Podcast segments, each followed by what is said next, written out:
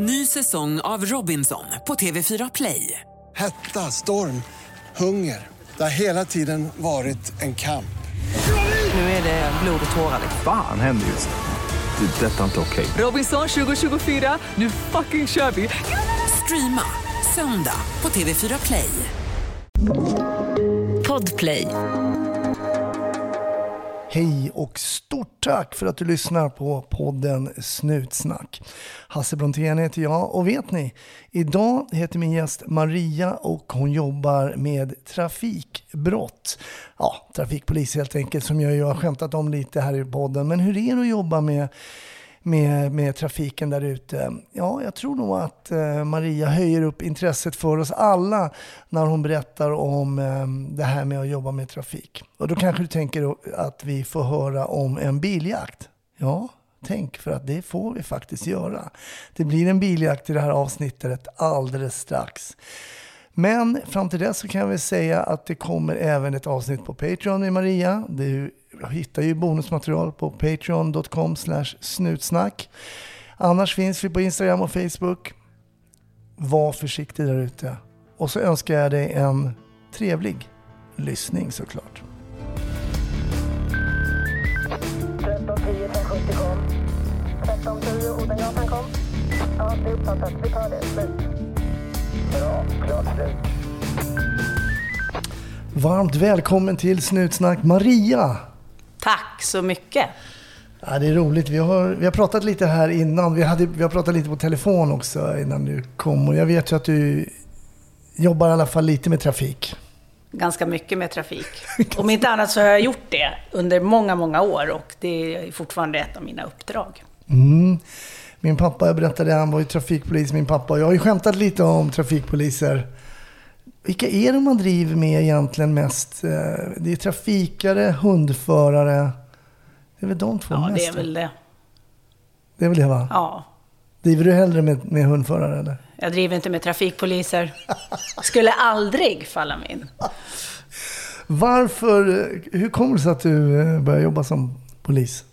Eh, för min del så har det väl varit självklart sedan jag var liten. Jag är uppvuxen med en pappa som eh, har varit polis i över 45 år och eh, vi hade den här polisradion som stod inne i köket på den tiden innan man inte kunde lyssna av vad som hände. Men den gick där i köket och så hörde man jobben som gick ut och Han hade den hemma. Mm. Hade en polisradio. Det var ju många poliser som hade det. Med, kunde man ställa in frekvensen på Uppsala och så kunde man höra vilka jobb folk åkte på. Och det var ju asspännande. Men det hörde ju busarna också. Ja. Det var ju inte bara poliserna, utan Nej, det var ju bu- alla hörde ju allting som hände. Det hade inte vi hemma kan jag säga. Nej. Även om min pappa var polis. Men, ja. Men sen eh, så var det väl alla historier. Du vet, även fast man inte fick veta detaljer så var det så här, berätta, har det hänt något spännande idag? Mm. Ja, men idag har vi gjort det här. Då tog vi en tjuv eller någonting. Och, så eh, hans, att han älskade att gå till jobbet smittade av sig tror jag. Så det var ett ganska självklart tid, tidigt yrkesval för mig. Att jag ska välja linjer, utbildningar för att jag ska bli polis. Och jag vet att din syrra jobbar som polis också. Ja. Hon har nog gjort det mer för att hon vill följa mina fotspår, tror jag. Men hon är fantastisk, så absolut. Så det är lillasyrran alltså? Ja. Så, eh, och jag menar, har man inget annat yrkesval som man liksom har siktat in sig på så var det väl, ja men det är en lagom lång utbildning och du vet att du är garanterad ett jobb. Mm. Sen vet man ju aldrig vad det är för någonting man kommer att hålla på med inom Nej, polisen. nej. det är väl det som är så jäkla spännande, att det öppnar dörrar. Men är hon trafikare också? Nej du, hon håller på med helt andra saker. Finns hopp i familjen? Ja, gud ja. Det finns verkligen hopp. Det får räcka med en som är nördig på, på trafik. En generation i taget. Hur kommer det sig då att det blev trafik just? det? Men när du, när du kom ut färdig, när gick du? Gick du på Sörentorp? Jag gick eller? faktiskt på distans. Jag hade en sån tur här. Alltså, jag sökte in första gången till polisen när jag var 20 år. Och då gjorde man så här lokala tester och gick och simma. Och man, eh, det var inte nationell antagning, utan då var det lokalt. Mm. Och kom inte in när jag var 20 år och var ju sådär skitbesviken. Alltså, det- Visste du varför du inte kom in? Ja, då, det var lite där, gör något kul ett par år och så söker du igen. Med facit i hand, det är klart. 20 år, jag hade jobbat extra inom vård och hållit på med... Jag hade bra papper tyckte jag, men det är klart att jag inte kanske var redo att gå in i, i den rollen då. Nej, okej. Så, som med facit i hand, bra. att de sa det. Men sen gick det många år och polisen gick in till att man skulle ha, vara tvungen att ha högskolepoäng för att bli polis några år. Och sen var det antagningsstopp några år. Och sen, alltså man ändrade hela kravbilden. Och då halkade jag in i flygbranschen, så jag jobbade som flygvärdinna i tio år. Jaha. Så att, och då la jag det här med polisen åt sidan. Ja, men det var väl inte meningen. Det var väl inget mer med det. Hur var det då? Fick du vara på lite polis som flygvärdinna? Man har sett så klipp på nätet man måste kasta ut folk. Jag har faktiskt bojat fast en person i en flygplansstol som det inte sant? var särskilt trevlig. Men nu jobbade jag ju på charter, så att det, charter är ju... Lite livligare. Ja, och dit folk vill åka på semester och tycker om att och, och gå in och, och säga Ibiza, Ibiza, Ibiza och beställa hela drinksvagnen på vägen ner. Men eh, det var tio fantastiska år och eh, verkligen superkul. Och sen kom 11 september och då gick flygbranschen ner ett par år efter det. Det, det tog några år innan det kom till Sverige och jag blev uppsagd. Okej. 2004 så var det så här, "Ha, men nu säger vi upp 80-90 pers på det flygbolaget som jag jobbade på. Och då var det så här, "Ha, men vad ska jag nu då? Och sökte in på polisen. Och då kom jag in i Stockholm, på Sörentorp. Men i samma veva, det gick ju ganska fort det där med flygbranschen och uppsägningen, så då fick jag ett erbjudande om att jobba på ett annat flygbolag. Som någon biträdande personalchef. Och då tyckte jag, ja, men jag är inte riktigt klar. Tacka nej till polisen. Och har ångrat det varenda gång jag ser en polisbil. Det, det, var, det var så här, men gud, varför, varför tog jag inte det där då? Nej. Och så gick det två år till och, och sen eh, blev jag gravid. Och i samma veva som jag fick vår första son, när han var tre månader, då var det så här, nu ska jag söka till polisen. Oj, var Nu är det läge. Så Tre månader. Då har man ändå så lite att göra med barn. Mm. Så. visst. Men så när han var ett år och tre månader så började jag läsa på distans i Uppsala Okej. till polis. Ja. Så vi var knutna till Sörentorp, men vi kunde plugga hemifrån. Vi satt på Skype och vi träffades på polishuset och hade lite skytte och självskydd. Så jag jobbade extra under hela studietiden och hade kanske det optimala studielivet med familj. Mm, och då hade du kommit ifrån de här unga 20 då som... Så du var lite mer mogen kan man säga då, när du började. Ja, men det är klart att jag var en helt annan människa och jag tror ju det att eh, det är inget fel att vara ung och bli polis. Men ska man få en mångfacetterad polis och med att kunna hantera situationer. Jag kände mig själv, jag var trygg i mig själv och ja, kom väl på då när jag väl hade blivit polis att, som du frågar, vad, han- vad hände liksom? Ja, men jag tyckte det var intressant med trafikmiljön också jättekonstigt. Min pappa har ju inte varit det. Och, jag menar visst, jag har ju kört bil och tycker om att köra fort och tycker om att köra bil. Det kan jag inte sticka under stolen, men jag hade väl någon fallenhet att liksom, ja, men såg till det här lite avvikande i trafikmiljön. Vad leder det här avvikande till? Och fick ju lite belöning till att man, man hittade människor som inte ska vara i trafiken. Just det. Och sen är det ju så, jag menar, vi, ja, lite skämtsamt driver man med trafiken och med hundförare och sådär. Men det som, man vet ju att alla liksom transporterar sig oftast med bil och man transporterar då kanske narkotika i sin bil eller man transporterar sitt vapen i sin bil. Så det händer ju mycket på vägarna liksom. Eh, med, med, om man jobbar med trafik, eller har jag fel? Nej, men du har helt rätt. Och det är väl lite det som, som över åren har blivit liksom min tillfredsställelse. Det jag vill eh, sprida vidare. I, ja, det jag har gjort liksom under tio år, men även det jag gör nu. Idag är jag regional samordnare för trafik. Så jag ska försöka utveckla och följa upp och få mina kollegor ute i regionen att jobba utifrån dels en strategi, men också vad är det faktiskt vi kan hitta i trafikmiljön. Och man, det är som du säger, det har varit ganska trist och mossigt att vara trafikpolis. ah, nu får du böter för att du har fått en spricka i rutan. Ja, det är viktigt också. Men varför nöja sig där? Alltså för mig är det så här, men okej, om du kör som en idiot, du kör fort. Det kan ju vara för att du har bråttom till jobbet, men det kan ju också bero på någonting annat. Men då gäller det att jag försöker luska reda på vad är det här andra? Varför kör du för fort? Har du tagit någon narkotika nyligen? Hur länge sedan var det? Se och titta på den här personen jag har framför mig. Får jag en reaktion som avviker mot det normala? Så kan jag bygga vidare på det. titta in i bilen, jag kanske gör en husrannsakan. Och där ligger det, det här paketet med knark. Eller där hittar jag lilla redline-påsen med kokain. Eller det visar sig till och med att han som körde så här fort, han hade inte ens ett körkort. För det har han redan fått indraget. Eller efterlyst. Någonstans är det ju som, som det är, kriminella är lata av naturen. De kommer att köra bil oavsett. Risken för att åka dit. Men sen har vi också liksom en- någon form av nationellt krav att eh, ingen ska ju dö och omkomma i trafiken. Så någonstans så blir det en win-win situation. Att jobbar vi bra med de här trafiksäkerhetsmålen, att ja, men hastighet, det är klart, folk kör för fort. Alla har kört för fort någon gång. Min fru blev av med körkortet när jag låg och sov bredvid. Så jag, så, och det är ju lätt hänt. Det är lätt hänt. Men då får man ju också ta de konsekvenserna som det innebär om man kör bara för fort. Vad är riskerna med det? Ja, men jag räknade med det. Jag blev av med körkortet. Men de som är kriminella och kör för fort, de, inte, de tänker ju inte på de här konsekvenserna.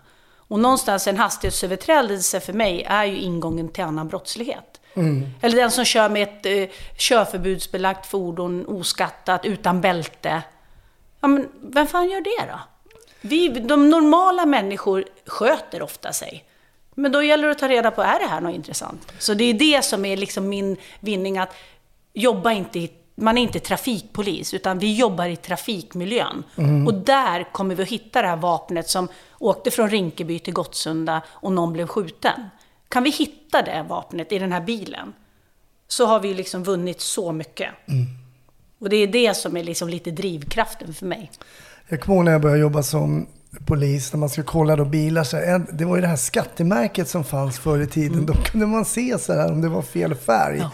Det skulle vara en blå 9 eller en gul 8. Så sen, då, då slog man upp en fråga till ledningscentralen. Nej, då kanske det var oskatt eller körförbud eller något sånt där.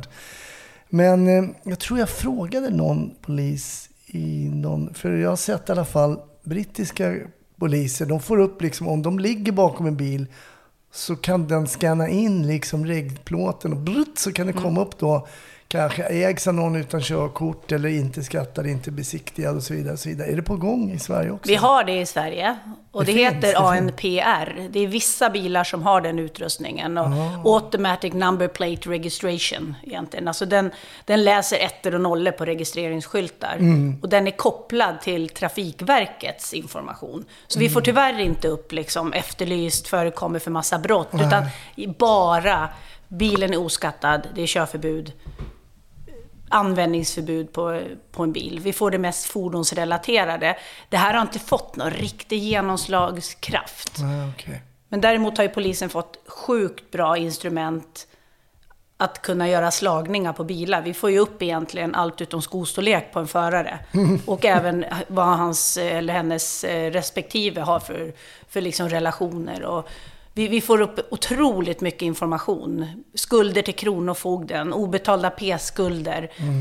Eh, och för mig kan det ju vara så där om, om jag har en kille framför mig som är arbetsför 30-40 år gammal och jag har det här lilla avvikande beteendet. Och så titt, gör man en slagning och så ser jag att ja, men han, han taxerar 40 000. Alltså det är lite så här, det är inte vettigt. En, en vanlig människa som har ett bra liv och som, som har ett jobb, han tjänar inte 40 000 i den åldern. Och då har man också någonting att jobba vidare med. Vad jobbar du med idag? Nej, men jag är sjukskriven, jag är mellan jobb. Det får man ju absolut vara. Absolut. Men kombination då med att de här sitter han och är rätt rödögd, han blir nervös när jag ställer frågor om narkotika. Ja, det kanske faktiskt är så att han kör drogpåverkad. Så att hela tiden försöka bottna de här ärendena. Det är ju det som är liksom... Ja, man får otroligt bra resultat. Och bra resultat föder, föder någon form av entusiasm i en grupp. Så i den grupp jag har jobbat, eh, vägbrottsenheten heter vi lite fint. I början fick vi heta Road Crime Unit. Det var mycket flashigare. Och allt på engelska är mycket Ja, coolare. Men eh, sen blev det liksom försvenskat och eh, VBE blev väl i alla fall en bra förkortning då, vägbrottsenheten. Men just att jobba mot kriminella som använder vägnätet för att begå brott. Mm. Och tittar man rent statistiskt då, vad man har hittat under ett år, så är det ju så vi ska jobba. Du har redan höjt upp intresset för att jobba i trafiken Ja, men lätt 40 så. procent. Lätt så. Ny säsong av Robinson på TV4 Play. Hetta, storm, hunger. Det har hela tiden varit en kamp. Nu är det blod och tårar. Fan händer just nu. Det. är Detta är inte okej. Robinson 2024, nu fucking kör vi! Streama söndag på TV4 Play. Ett poddtips från Podplay. I fallen jag aldrig glömmer djupdyker Hasse Aro i arbetet bakom några av Sveriges mest uppseendeväckande brottsutredningar. Går vi in med hemlig telefonavlyssning och, och då upplever vi att vi får en total förändring av hans beteende. Vad är det som händer nu? Vem är det som läcker? Och så säger han att jag är kriminell, jag har varit kriminell i hela mitt liv men att mörda ett barn, där går min gräns. Nya säsongen av Fallen jag aldrig glömmer på Podplay. Ja, men det, det är lustigt att, eh, att trafiken har fått ett så dåligt rykte. Men jag tror att när min pappa var trafikpolis, de åkte också omkring i ganska lökiga uniformer. Då hade de så här gråblå overaller med det här kopplet och så man sig, åh det är de där töntarna. Gabardinbyxorna och lackskorna. Ja, Och typ. stora attachéväskan med papper och pärmar. Ja, men lite Nej, så. det är helt enig med dig. Det är klart att det är... Och det är ju svårt att rekrytera folk till en sån, om man säger då spetskompetens. Jobbar man med tung trafik, alltså det gör inte jag. Jag, jag vet hur man drar ut en remsa i en bil på kör och vilotider, men där...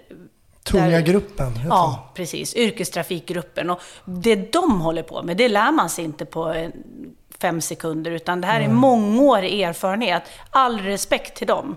Och det, den gruppen behöver vi ju, i och med att vi har EU-krav på oss. Vi måste kontrollera ett visst antal lastbilar. Och vi har många oseriösa åkare, både svenska och utländska, som rör sig här i landet och ger en sån här osund konkurrens. Så att de är en grupp, men för att locka till sig folk som kanske på sikt känner att ja, men det här, nu har jag byggt på min kunskapsbank, nu kan jag mer om trafik. Kanske på sikt känner att ja, men jag orkar inte jaga busar längre. Men jag vill jobba med trafik, jag tycker det är intressant. Kan ändå få fortsätta i det spåret. Men vi har ju absolut inte svårt att rekrytera folk till vägbrottsgruppen. Ja, det. Det står ju folk på kö. Och sen som en bonus till det här, som jag då tycker är kul, är att eh, i alla fall i min region så erbjuds man att få motorcykelkort. Och det fick jag. Jag hade inte kört motorcykel någonsin och över 40 år. Och, Jaha, men jag kan ju ta motorcykelkort. Och det är ju syftet med det. Det är ju inte att jag ska få ut och kunna köra en HD på helgen. Men att kunna jobba i tjänsten och köra motorcykel. Har du jobbat med MC också? Ja. Hur är det? Det är eh, ett annorlunda sätt att jobba och det är också... Så för mig har det varit en stor... Jag ska säga, jag är tjej. Jag, det finns knappt några kvinnliga motorcykelförare. Man har ett, några, ganska många i Stockholm. Men vi jag kan räkna att vi är i alla fall inte mer än 20 stycken i hela landet. Av 400-500 stycken. Just det. Och det är, jag tror att det är lite grann också det här som är det spännande i det här med att kan jag visa att jag kan bli MC-förare inom polisen, då kan vem som helst bli det om man har ett litet intresse. Men det är, eh, man behöver inte vara världsmästare på att köra motorcykel. Men så trodde jag ju när jag kom till polisskolan eller till kursen i Stockholm, när det bara är killar, jag är enda tjejen. Och folk sitter och raljerar över att de har kört liksom nästan ja, hela Frankrike runt på motorcykel och de har hela livet kört motorcykel. Och jag kanske hade kört 100 mil. Och så ska jag gå MC-utbildning. Det verkar helt galet. Men det handlar ju om att höja sin lägsta nivå och ändå köra säkert. Så på det sätt som man faktiskt kör som polis på MC, det är ett otroligt offensivt körsätt. Vi ska ta oss fram, vi ska liksom optimera körningen. Men det får ju absolut inte hända någonting. Ingen arbetsgivare har ju råd att, att vi skadar oss. Och det är så utsatt. Så att för mig att kunna ha fått gjort det och få jobba som MC-polis och jag har varit med på utbildningen i Stockholm. eh, Det, det är berikande och jag tror att det kanske får andra tjejer att tänka att det är inte omöjligt. Nej. Svåraste med MC, det är ju när man börjar ta, alltså själva MC-kortet. Det är ju att köra sakta, kommer jag ihåg. Tyckte man var ju riktigt svårt med de här tunga motorcyklarna. Och sen har ju ni massa utrustning på också som man ska hantera. Och... och superfina motorcyklar. Idag har ju motorcyklar ABS och du kan ju nästan eh, bromsa i kurvor och du kan göra det mest konstiga med dem för de är så tekniskt avancerade. Och bara det att få komma till jobbet och sitta på den flashigaste bästa hojen som finns, senaste. det är ju ett privilegium att få betalt för det. Det är ju toppen. Ja. Pappa kom ju till vårt kvarter då när man var liten med motorcykel och det var de här vita gamla BMW. Jag kommer inte ihåg vad de hette och då fick vi sätta på oss en hockeyhjälm och åka runt honom med honom och satt han på där blinkade blått och så. Jag vet inte, det får man kanske inte ens göra idag tror jag. Men, men eh, det gjorde han i alla fall. Och Det- det... det var ju coolt att det var min farsa som gjorde det. Jo, men det förstår jag. Och det är lite, jag tycker fortfarande att man får respekt när man kommer upp och liksom pekar med hela handen ifrån motorcykeln till en bilist och så att nu ska du stanna vid vägkanten och så kliver jag av och så är jag tjej. Alltså det, direkt så har jag ju, det spelar egentligen ingen roll, så har jag ju redan vunnit. Lite grann. Folk har ju en, en Och tror att det ska ja, vara men en snubbe liksom. Ja, men lite så. Men så har man respekt och så bara, men det, fan vad coolt, du är tjej och kör hoj. Ja, och det är ju faktiskt, eh, det är faktiskt det. Mm. Tycker jag. Så det är en sån där milstolpe som man har liksom tagit sig över som en liten så här check in the box. Alltså Mm. häftigt att få ha varit med om. Tänk om man får vara ordningspolis och köra motorcykel också, då hakar jag på. Också. Det får man. får man det? Jajamän! Är det sant? Idag har ju man kommit, långt i det där. Att man faktiskt eh, har... Man ser ju en vinning av att någon kör motorcykel i utsatta områden, i bostadsområden. Det är kanske mycket stulna mopeder som Mm. körs utan hjälm och så. Då kan man inte köra med bil där. Nej. Men det är klart att du som IGV-polis, alltså ingripande polis, kan köra motorcykel istället då. För det är klart, det är inte bara de här tunga liksom highway-motorcyklarna. Det är väl lite offroad och lite lättare motorcyklar som också poliser kan ta sig fram. Jag tänker på de här områdena, många kör moppar och vad heter de här, elskotrar Mm. och allt sånt där. Och det är ju så, är, man har ju frångått de här riktigt tunga motorcyklarna, utan det är egentligen, man ska säga, offroad-cyklar som, som funkar att köra både i terräng nästan och inne i stadsmiljön. Lätta att hantera och vända och, och, och ta sig fram. Så att det, man har ju gått, kommit långt där. Och, ja, jag tycker det är, det är ett roligt arbetssätt och det är ett komplement till det här som man faktiskt kan få då om man både är IGV-polis men även trafikpolis. Men du blev inte utbuad på kursen och det kom som tjejer och bara var grabbar och de bara oh, inga tjejer. Nej, snarare tvärtom. De var så jäkla gulliga och peppande och, stärkte ju ens självförtroende. Och, eh, förr har det väl varit så att det har varit ganska hårt liksom, att gå på MC-utbildning. Då Folk har gråtit och man blir bedömd varje dag. Och det är liksom en hård kultur. Och den kan jag säga, den är borta. Den har, vi, den har man tvättat bort fullständigt. Och det är snarare att så många som möjligt ska lyckas och man får stöd och stöttning i de delar man kan ha det svårt med. För allt är ju inte enkelt som man håller på med när man kör manövrerar en motorcykel. Och Vad tyckte, du, vad tyckte du var svårast på den utbildningen för dig? Men jag har ju respekt för att köra på grus. Jag tycker det är gruskörning, ganska offensiv gruskörning. Det är, det är som att ligga ovanpå en is och köra egentligen. Det är ju tufft. Eh, sen lågfartsmanövrering är inte superlätt heller. Nej. Det, gäller, det är som att eh, lite grann när poletten väl trillar ner, då fattar man. Men jag vet inte hur många eh, såna växelförare och grejer som gick av. För jag tappade ju cykeln så många gånger. Alltså, för man har för låg fart.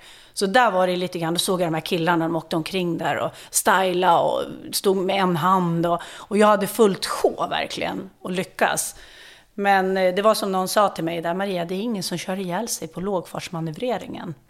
Men har du sett hur de andra kör när vi kör liksom fordonsplats då, eller vi säger höghastighetskörning, så ligger du i framkant i många delar.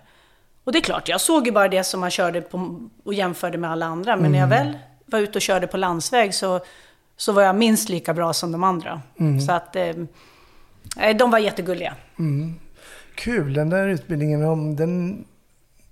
För att ha varit en som har dissat trafikpoliser så måste jag säga att det var en, om man tittar på trafiken, är någonting som verkligen har varit spännande att se de här motorcyklarna. Det är rätt coolt när det kommer många samtidigt. Ibland ser man att de kanske varit på utbildning eller om de har varit på någon kortege eller någonting när det kommer kanske så här 20 motorcyklar. eh, Häftigt. Det är lite häftigt faktiskt. Det är häftigt. Ja. Det tycker jag också. Det är mäktigt, om inte annat. Men det är roligt också det du berättar om den här reaktionen du får när du liksom så vinkar in någon, vid, kanske vid vägkanten, kliver av, tar av dig hjälmen eller om man öppnar eller hur man gör. De bara säger, ja men vänta nu, det är en tjej här. Ehm, jag kommer ihåg en gång jag köpte ett bord, eh, så kom jag hem till en tjej och så bara, ja men jag köper bordet. Så såg jag att det hängde då, du berättade att du jobbar inom flyget, så hade hon så flygvärdinne eh, Uniform, uniformen. ja. Så ja, du jobbar som flygvärdinna. Hon bara, nej, jag jobbar som kapten. Och då kände jag så här, åh, vad pinsamt. Så sa jag, åh, sorry, sa jag. Det var ju fördomsfullt av mig. Nej, sa hon, det var inte fördomsfullt för att typ 95% av alla piloter är killar. Så du har väl bara sett killar som flyger kanske, men så är det liksom. Och jag tänker det är kanske lite samma grej också. Man ser ju bara killar på motorcyklarna. Så plötsligt kommer en tjej. Det är kanske en, en bra effekt. Det är den där effekten som man får där. Ja, jag hoppas det. Och det är väl lite det som är som, som jag tycker att man tar med sig. Att när, året efter jag hade gått den här utbildningen, när jag var enda tjej, så var jag med och, som de säger, då, askultera. Man är med som assisterande och, och ser om, om man vill bli instruktör på en sån här utbildning. Och då var det faktiskt tre tjejer som gick. Aha, okej. Av tolv. Och helt plötsligt då så hade ju de någon att identifiera sig med och när de tycker att de hade sina nedgångar så kunde jag ändå säga att ja, men jag har gjort det här. Vet du, det, du fixar det här. Och jag tror att det är viktigt att ha någon att identifiera sig med. Och att det faktiskt inte bara är gubbar som är trafikpoliser eller som kör motorcykel.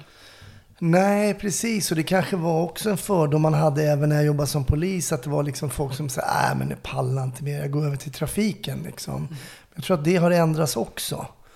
Att, ehm, och jag tror också, det här med namn och lite grejer, det är inte helt, jag menar, det låter ju coolare med Highway Patrol Såklart. än eh, jobba på eh, trafikpolisen. Ja, yrkestrafikgruppen, eller Ja. Trafipax som det heter för. Ja, men. Men det är det, The Road Crime Unit tyckte vi som sagt, det var lite edgy, men Mm. eh, vägbrottsgruppen, nu, nu har det etablerat sig och man märker ju att eh, även chefer på ingripande verksamhet, när vi har insatser, är så här, men ni på vägbrott, ni gör som ni brukar, ni kör ert race.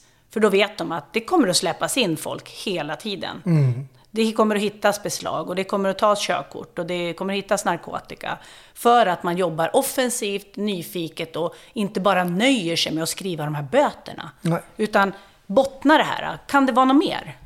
Kan, ja, men det fasiken ligger 40 000 i handskfacket. Ja, jag kanske inte kan ta det på brott, men du har ju skulder hos Kronofogden.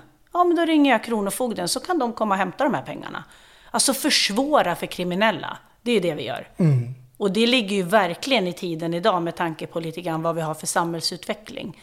Och det, det är väl därför också det här med att jobba med det vi kallar brott på väg eh, har fått en, ett, en upp, ett uppsving. Det där är lite framtiden, inte bara för, för trafikpoliser utan för poliser i stort. Att eh, en IGV-polis, vi behöver inte sitta och prata om vad vi ska äta till middag när vi åker ut på ett jobb, utan vad var det där för bil vi mötte? Ja, men jag såg också. Alltså, vi ska ju lita på den här magkänslan. Den betyder jättemycket. Sen kan jag ju avfärda för att nej, men det var ingenting. Men känner jag någonting och så säger du, jaha, det var den där röda bilen. Då har du ofta känt samma sak som mig. Men då ska vi kolla på den. Det är intressant, för det är det jag har nämnt det här tipset som jag fick av Affe Ärlig, en gammal tra- kvarterspolis. Han, när jag tror jag var aspirant. Han sa så om du tittar efter någonting som polis, du tittar kanske efter en bil eller efter en person någonting. Ja, sen är det inget mer. Men om du tittar, går tillbaks, tittar igen. Då har du noterat någonting som inte stämmer. Du kan inte alltid ens, du kan inte ens förklara det för dig själv kanske. Men då är det värt att kontrollera. Kanske ta det här extra långa samtalet. Fråga, var är du på väg? Vem är du? Lalala och sånt där. Och det var ett råd som jag fick som påminner lite om det du säger i det här samtalet. Det var inte det den röda bilen och så vidare. Och så vidare. Det, det, Ja, det, det här är så, du ska måste börja jobba som polis igen, det hör jag. Du säger ju precis det som vi säger till våra aspiranter. Tittar man två gånger efter något, så ta reda på vad det var som gjorde att du gjorde det. Mm, det. Och det är precis det där. Och ofta är man ju så här, men nej, det var nog ingenting. Eller, han, För det är ju lättast. Ja, det är lätt att hitta på en ursäkt åt de här. Men om jag inte ställer frågan och, och liksom titta vad det är för någonting och leta mer information så kommer jag heller aldrig få, Då kommer jag gå och lägga mig so- sömnlös. Vi säger lite grann, gå inte och lägg dig och undra om det var någonting i den där bilen. Nej, precis. Alltså, det är mycket skönare att veta att det var ingenting. Exakt. Eller vi hittade stor mängd narkotika just i den här bilen. På grund av den där känslan. Mm. Den är mycket mer tillfredsställande. Du berättade om till exempel, ja vi hittar det här i handskfack, det hittar vi 40 000, vi kan inte ta det, det ingen, finns ingen brott i botten, men vi kan ringa Kronofogden. Det fick inte vi göra på min tid, då fick man inte ringa Kronofogden. Eh, och jag var nu i veckan, som i förra veckan var det då, så var jag moderator för Försäkringskassan och deras kontrollutredningar. Det är deras Säpo. Nej, men de som, alla som fuskar med socialförsäkringen, till exempel säger att de är invalida eller går på bla bla bla. Och de har otroliga road bumps, för de kan inte samköra, de får inte samköra registren. Och det är ju helt fruktansvärt. Liksom. Men där är då märker jag att det i alla fall har blivit en förbättring där. Att man kan säga så här, ja men vi har en kille här, han har så och så mycket skulder och säger vi står där och där. Ja, vi kommer direkt och hämtar liksom. Ja, Perfekt. och utmäter. Och nu har man ju faktiskt till och med kommit så långt att det, det, man, håller på, man kan utmäta jackor på folk. Du kanske hittar eh, dyra jackor på en person. Då, kan, då tar vi den. Åt Kronofogden också i de här fallen. Om de har att- stora skul- skulder och- Ja, och även eh, om man kan tro att personen har fått de här sakerna genom brottslig verksamhet. Mm. Alltså det, han, du sitter med en Rolex-klocka och nu är du på väg till Arlanda ska flyga ner till Mallis och du är grovt kriminell. Du tillhör ett kriminellt nätverk. Ja, då kan vi ta den klockan i liksom någon form av eh, tillgångsutredning.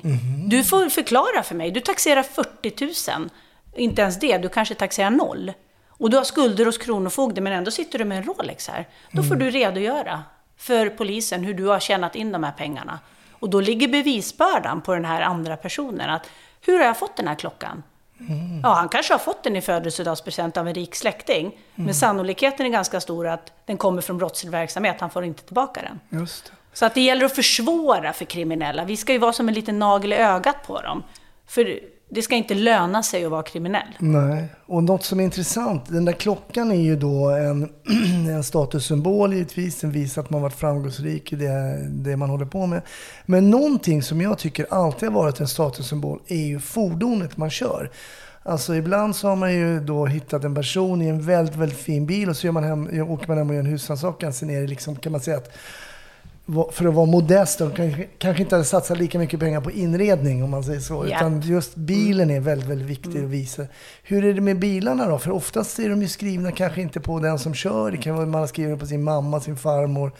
Där är det ju svårt att om man har sk- skulder och så bara, men det är inte min bil, det är min farmors bil. Och det, det där är ju helt rätt. Och det finns ju lite olika vägar att gå. Dels har vi ju de här som, vissa kriminella som åker omkring i bilmålvaktsbilar. Det är de som har inte betalat sina P-skulder. Vi ser ju direkt om någon har skulder som överstiger 5 000 kronor. Alltså jag stoppade en bil på motorvägen som hade 9,5 miljoner i P-skulder. Den bilen, ägaren ägde 3 500 fordon. Och och det sägs att han inte ens existerar. Så enkelt är det liksom att bli bilmålvakt. Oj.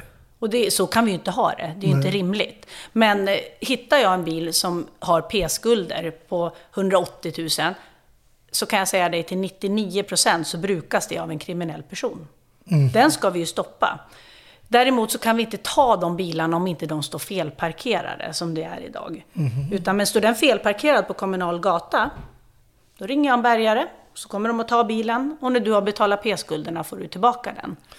Ah, Okej, okej, okej. Och då spelar det ingen roll om det är din bil eller om det är Kalle Kulas bil, utan Och står om man inte kan betala de här Nej, skulderna? då tillfaller den liksom egentligen då kommunen. Alltså det, det är kommunen som driver in just P-skulderna. Ah, okej. Och många kriminella hittar ju nya sådana här bilar. Det är ju inte så konstigt. Men vad vi har sett också inom, inom polisen, det är att många kriminella använder hyrbilar. De får någon att hyra en hyrbil, på OKQ8 eller Circle K. Och så åker de med den, för då kan vi ju aldrig knyta bilen till vem som kör. Ja. Utan det är först när vi stoppar bilen som jag tar reda på vem som kör. Och de bilarna kan vi ju inte ta. Men hittar vi däremot saker i bilen, narkotika eller föraren är drogpåverkad, ja då ser vi till att ringa till den här hyrbilsfirman och säga, vet du, vi har en bil som en har hyrt av er och han har inget körkort eller han kör drogpåverkad. Jaha, oj. Och så kommer de och hämtar den. Ah, okej. Så att det, det är svårt att komma åt bilarna och många gånger så, så har, stå, är det någon annan som står på dem. Vad är det för bilar som gäller? Är det BMW eller är det bara en fördom? Nej, visst, det är klart. Det är, ja, men ju, ju flådigare desto bättre. Alltså Audi, det ska vara bra motorer. De ska gå fort. Man ska ju kunna köra ifrån polisen. I alla fall de poliser som, som man tror man kör ifrån. Det är ingen som kommer att köra ifrån mig. Elbilar har inte blivit så stort bland kriminella än eller? Nej, det har jag inte sett det i alla fall. De har inte råd och tålamod att stå och ladda dem vid någon laddstolpe. Nej, precis. Det är Nej, det är svårt det där med fordon, men det är klart de, de tar ju den bil som de får till sig och det kan ju vara grannens kompis eh, bror som man lå- lånar. Mm. Så det är svårt att, komma åt bilarna, men vi kan ju försvåra ändå. Om jag frågar dig efter en händelse som sitter kvar i ditt polisiära minne, är det relaterat till din, ditt jobb som trafikare eller är det något annat? Nej, men jag funderade ju lite grann på det där och det, man har ju varit med om så otroligt mycket saker. Men en sån här saker som ändå gör att många stannar kvar som poliser och jag också. Det är ju den här adrenalinkicken som man faktiskt kan få vid vissa tillfällen. Det är svårt att mäta något annat jobb med den pulsförhöjning som man faktiskt kan råka ut för. Och jag har en, en, en kollega som vi har liksom jobbat ihop tight i många år, en tjej och vi har ju liksom lagt ut massa roliga stories på Instagram och sen vad vi har varit med om tillsammans. Och vi hade en påsk här för en, nu vet jag inte om det är fem, sex år sedan, då vi fick en biljakt på en bil som var ganska lång. Den gick genom hela stan. Det var ganska lite trafik och det kastades saker ur fönstret och du vet, det var... Jag sitter och kör och hon pratar i radion och nu har ju vi film i de här bilarna som vi kör. Mm, För jag jobbar ofta i uniform i civila bilar. Just Och det handlar inte om att vi är hemliga poliser. Det handlar om att få ett bra beteende på de som rör sig i trafiken. Man blir inte ögontjänare. Nej, just det. Precis. Så det, det- finns många ögontjänare där ute. Ja. Det finns väldigt många. Men har vi en civil bil, och då är det allt från Touareg till BMW till Volvo, då kan vi röra oss fritt och kriminella kan också liksom sänka sin gard. Men då fick vi den här biljakten och när den, en sån Hur, där, hur liksom uppdagas den här då? Hur kommer det sig? Är det något ni ska stoppa eller? Är det... Där har vi ju hjälp av de här, äh, alltså våra appar. Så det börjar väl med att vi liksom, magkänslan, vad var det där? Vänder runt, hamnar bakom. Ser att det hålls på att fipplas i bilen. Man kan ju titta in och så bara, de gör någonting. Och får den här känslan, vad är det här? Gör den här slagningen i datan eller på telefon och får upp att bilen har förekommit i brottsliga sammanhang. Vi, vi kan ju liksom se, ja men det här är, den har förekommit i någon stöld eller rån eller någonting, eller bilägaren. Och det här var inte bilägaren som körde, utan vi såg att det här är någon yngre förmåga, kanske barn, till bilägaren. Och när vi ska sätta på den här stoppen och stoppa den här bilen, när vi har bestämt nu stoppar vi, så är vi båda ganska beredda. Vi har sagt i efterhand att nej, den kommer nog inte att stanna. Ni hade den känslan Ja, och de innan. bromsar in lite grann och vi bromsar in lite, men vi gör inte det här riktiga stopp och går ut och säger goddag, goddag, hej, Maria från trafikpolisen. Utan bara gasen i botten och larmar. Vi har en bil som drar. Och sen går den här jakten i hela Uppsala. På olika vägar och det kastas ut eh, narkotika och det... Man är så otroligt fokuserad. Nu var det ju som sagt bra väglag, lite bilar, vi hade bra koll på läget.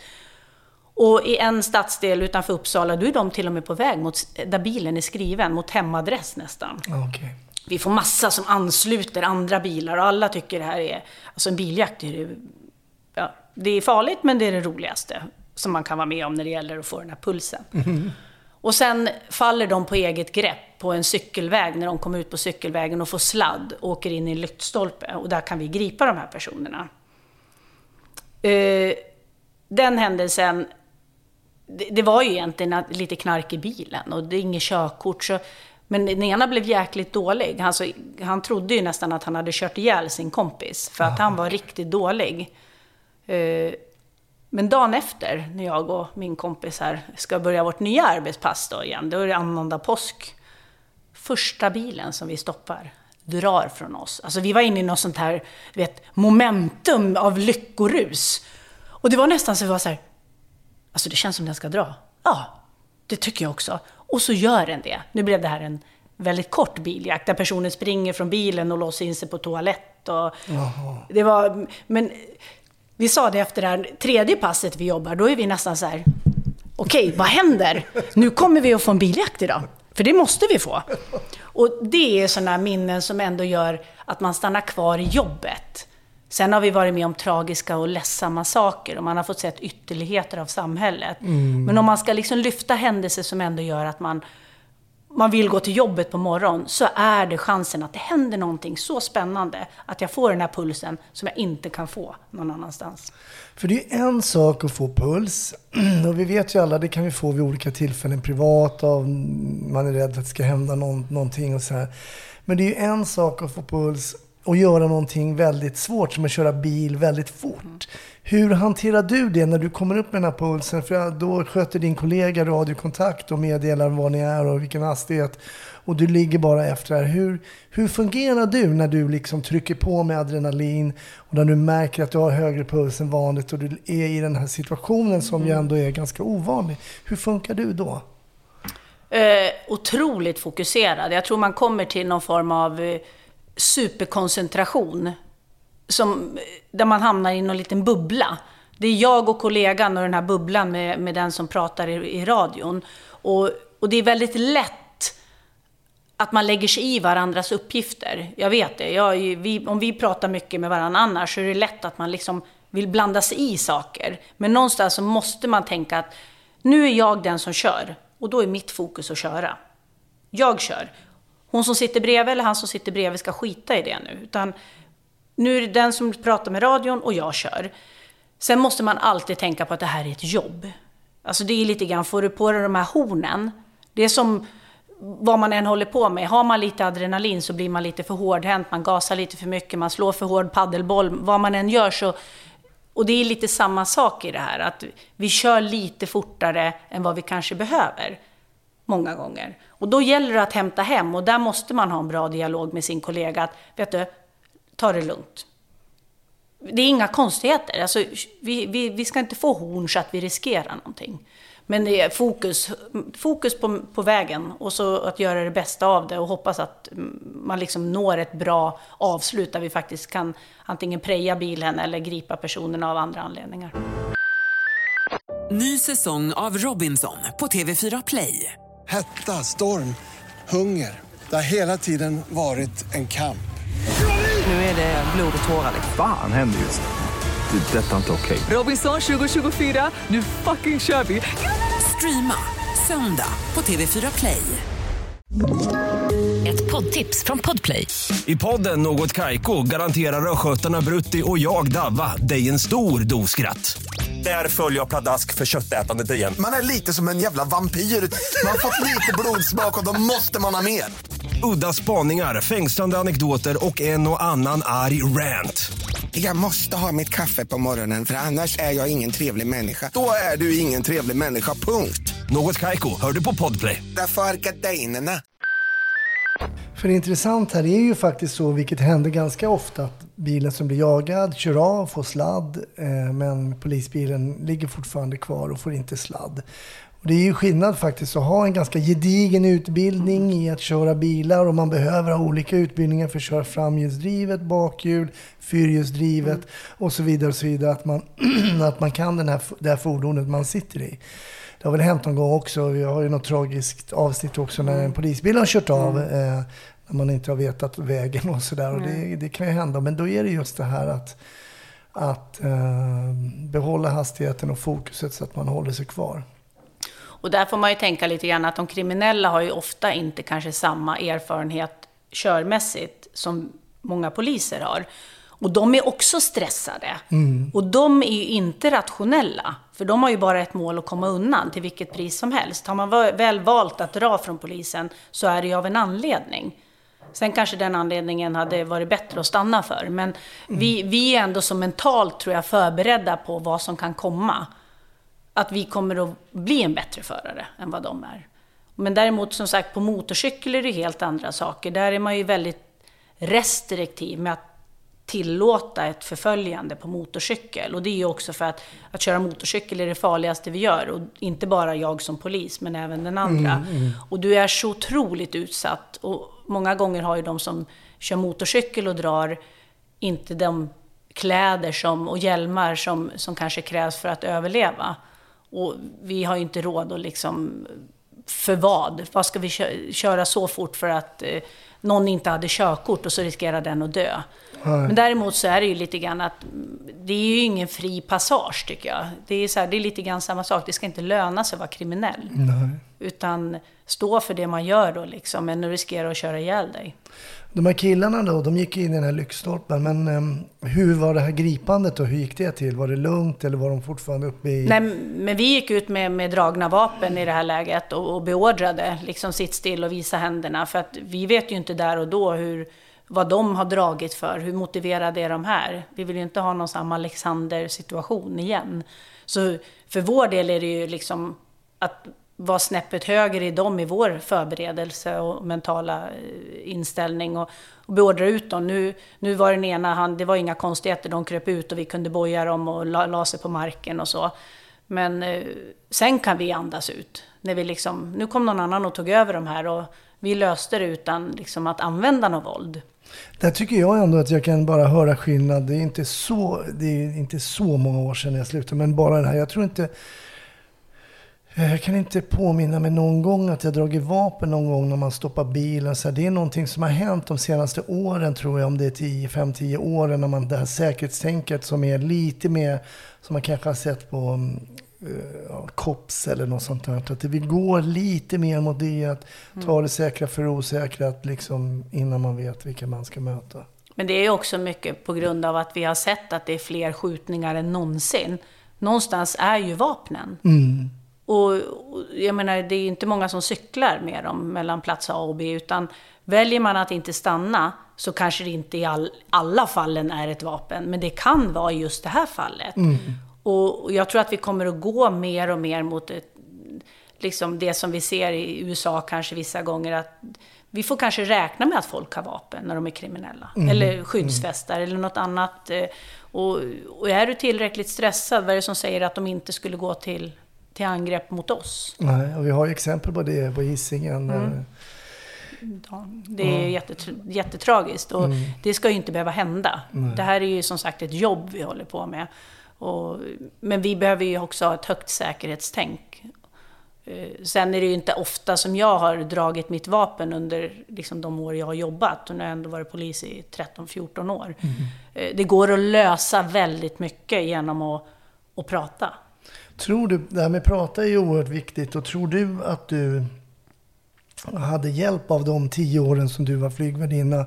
Charter fick ju prata mycket med människor kan jag tänka. Jag menar inte bara att folk behövde kastas ur, men det blir ju väldigt mycket diskussioner. Folk, du berättade om drinkvagnen. Folk mm. tittade efter den med, med lång blick där och kanske beställde lite för mycket. De åren, vad gav de dig i interaktionen med människor sen när du började jobba som polis? Det har ju nästan, tror jag, varit A och O för att eh, kunna hantera olika situationer. Eh, där hade man ju gäster liksom som kunde vara i alla åldrar och sinnesstämning och det är ju lite samma som man hamnar i som polis. Att, jag menar, kommer jag helt plötsligt hem till någon och så ska jag lämna ett dödsbud eller det är en kvinna som har blivit misshandlad av sin man eh, hur ska jag hantera det här? Vad, vad, är rätt och vad är fel? Eller meddela ett dödsbud eller komma hem till misär till någon som är psykiskt instabil. Det är klart att jag kan hitta min, roll på ett bättre sätt tror jag än en väldigt, väldigt ny ung polis. Och det tycker jag man kan märka på, på vissa kollegor. Att de, man kommer direkt ifrån skolan ut i en situation och man är inte van att prata med folk. Man, man, man, hur ska jag få respekt liksom, eller förtroende hos den här kvinnan som har blivit misshandlad av sin man om jag är precis 20 år gammal och tycker att det här är obekvämt. Den, den kommer att lysa igenom. Mm. Jag brukar ju tala om för våra aspiranter att eh, kliv ur den här hemmarollen. Alltså, nu är inte du mamma Maria som står hemma med dina två barn, utan när jag sätter på mig min uniform, nu är jag polis. Och med det kommer vissa befogenheter och jag kan ställa obekväma frågor, för det har jag betalt för. Mm. Jag kan vara lite, lite jobbig, men jag kan också vara väldigt ödmjuk och, och fysisk. Vi är ju olika. Jag har ju inga problem med att krama om folk eller ta folk och liksom till och med gråta med folk har jag gjort liksom för att det har behövts.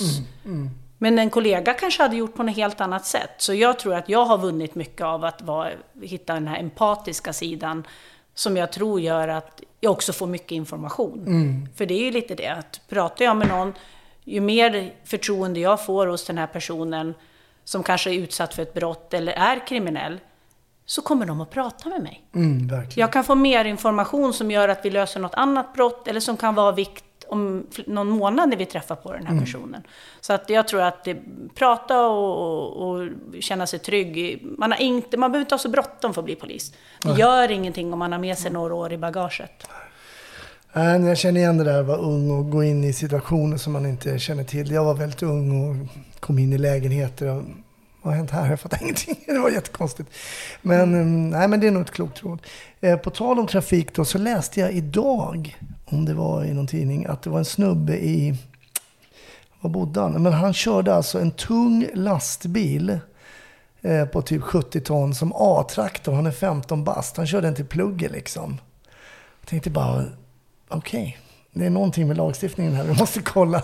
Ja, det här med A-traktorer är ju... Jag vet ett, inte om det var A eller EPA, nej, jag kan inte Ja, det, nej, men- en A-traktor, är ju, den är ju registrerad som en traktor. De ska, den ska följa vissa liksom, kriterier och får bara gå i 30 Mm. för att det är en traktor. Just det. Och, och vi får ju lite grann förhålla oss till att A-traktorerna, de kommer att vara kvar här. Mm. Det, det finns ganska stark politisk bakgrund till att inte plocka bort de här. Okej, vad är det då? Ja, det, jag är inte helt insatt i det, men det, Mm. det är en, nog en gammal kultur och man säger att det här ska vi värna om. Vi har alltid haft det och A-traktorerna ska liksom få vara kvar. Sen att man har gjort det så pass enkelt att manipulera de här, det är ju där vi får oroväckande... Men är det A-traktorer som kidsen åker omkring i också? Som är så här, ser ut som små bilar som är gjorda i, i papp och... De är mopedbilar. De är Och de, mopedbilar, det är ju ja. egentligen som en, en, en moped som får gå 45 fast den har tak. Alltså det är en plastmoped. Man ska Ja. säga att det är ingen trygghet i dem, men du, du är skyddad mot vind och vatten och det, du har bälte i dem och du, du kan köra 45 och, och den befinner sig på vägarna precis som vilken bil som helst. Ja, Medan en, en, en A-traktor, det kan ju vara en, eh, idag en Tesla eller en eh, Touareg Just som det. är ombyggd Ja, utifrån vissa regler. Man får inte ha några baksäten och du måste ha dragkrok och eh, de får bara gå i 30. Mm. Men bor du ute på landet och har ganska långt till din skola eller så, 30 kilometer i timmen är inte snabbt. Nej. Och har man då gjort det enkelt Det att snabbare än att gå till manipulera, ja, men har man gjort det enkelt att manipulera de här, Ja. det är klart att de tar chansen att göra det. Mm. Och där, det är där vi har problemet att folk kör ihjäl sig. De kör ju inte ihjäl sig i 30. De Nej. kör ju ihjäl sig för de går som vanliga bilar i 180. Och då sitter en 15-åring bakom ratten som har gått en helgkurs för att få mopedkort. Just det. Så där behöver man ju verkligen hitta en lösning så att vi... Vi andra, vi äldre som kör i trafiken måste förstå att det är barn som kör de här bilarna. Att inte stressa på dem utan låta dem få ta det utrymmet som de faktiskt då har rätt att göra i trafiken. Jag vet att det är lätt att bara, men jävlar, jag hamnar bakom en sån där som bara går i 30. Mm. Och så gör man en ful omkörning. Ja men det, det sitter en 15-åring där och de gör så gott de kan. De har ju plattan i mattan. Ja, och de har ju det. De kan inte köra fortare, men vi ska inte köra, köra dåligt för att stressa förbi de här. Nej, nej. Utan det behöver ju vara ett samspel. Superkul Maria. Ja, vi är snart uppe i en timme här om. Mm. trafiken. Ja, men du, du, du har mig lite grann måste jag säga. Kanske lyssnarna också. Nej, men det är intressant. Jag tycker egentligen alla delar av polisyrket har intressanta partier, verkligen. Men innan vi rundar, vi ska prata faktiskt i ett Patreon-avsnitt också. Mm. Se om du har något spännande case på gång där. För Mm. Det kan vara någonting, vi vet inte. Patreon.com slash snutsnack om du vill lyssna på det. Men innan så är det ju såklart eh, intresset. Kollar du bara på COPS och så trafik, Highway Patrol och det finns så brittiska så trafikpoliser som man ser. Jag har mamma och pappa som gärna sitter där som pensionärer och tittar på allt som... Är pappa fortfarande Han är kvar. Han Han har sin är polisradio. Nej, den har han ju inte, men han har ju två barn som, som kan förgylla hans tillvaro med stolthet. Men eh, jag är väl lite sådär att är man ledig, är man ledig. Jag vet att Mm. den här tunna blå linjen som vi pratade om lite grann, det är ju en otroligt bra produktion och väldigt lik verkligheten. Där har man ju lyckats. Mm. Men ska jag sitta och titta det mellan 20 och 21 när jag är ledig, då är det som att jag aldrig är ledig från jobbet. Nej. Och min man är ju bra less på, på liksom allt. Det, polisen blir ju, det, man kommer, det blir som en, ett kall liksom. Mm. Det, det följer en till vardags och till helg och när man är ledig. Och någonstans så måste man kunna inse att man är ledig ibland. Då får Mm. man släppa det där. Och då, då kanske jag inte behöver se på polisserier. Det Nej. finns så mycket annat spännande att kika på. Vad Som kommer- paddel till exempel. Paddel är kul. Ja, det- till exempel så skulle det kunna vara så. Ja. Så du rekommenderar en och en halv timme paddel istället? Lätt en och en halv timme paddel. Blir mycket trevligare polis då. Ja, underbart. Stort tack Maria. Vi fortsätter. Eh, Då kanske din man inte kommer bli Patreon då, om han är less på alla polishistorier. Mm, nej, inte riktigt. Han är peppande, men lagom. Tack så länge. Tack. Tack. Snutsnack är slut för den här eh, veckan. Vi kommer givetvis tillbaka nästa vecka med ett spännande avsnitt. Hoppas att du lyssnar även då. Bonusmaterial på patreon.com snutsnack. Annars så hörs vi väl i nästa vecka hoppas jag. Ha det fint. Hej!